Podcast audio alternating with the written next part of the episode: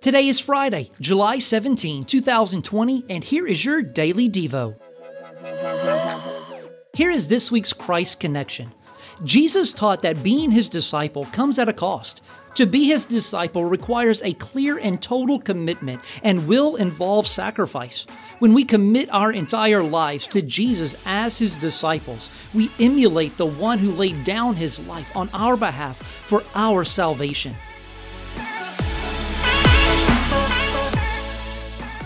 Have you put your faith and trust in Jesus alone for your salvation?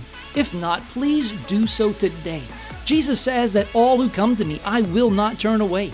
You can embrace the rescue of God by simply admitting your need to God, asking Him to forgive you, trusting in Jesus alone to rescue you, and following Jesus Christ, the King of your life from this day forward reach out to us at cbcmaysville.church so that we can get you some free resources about what it looks like to follow Jesus.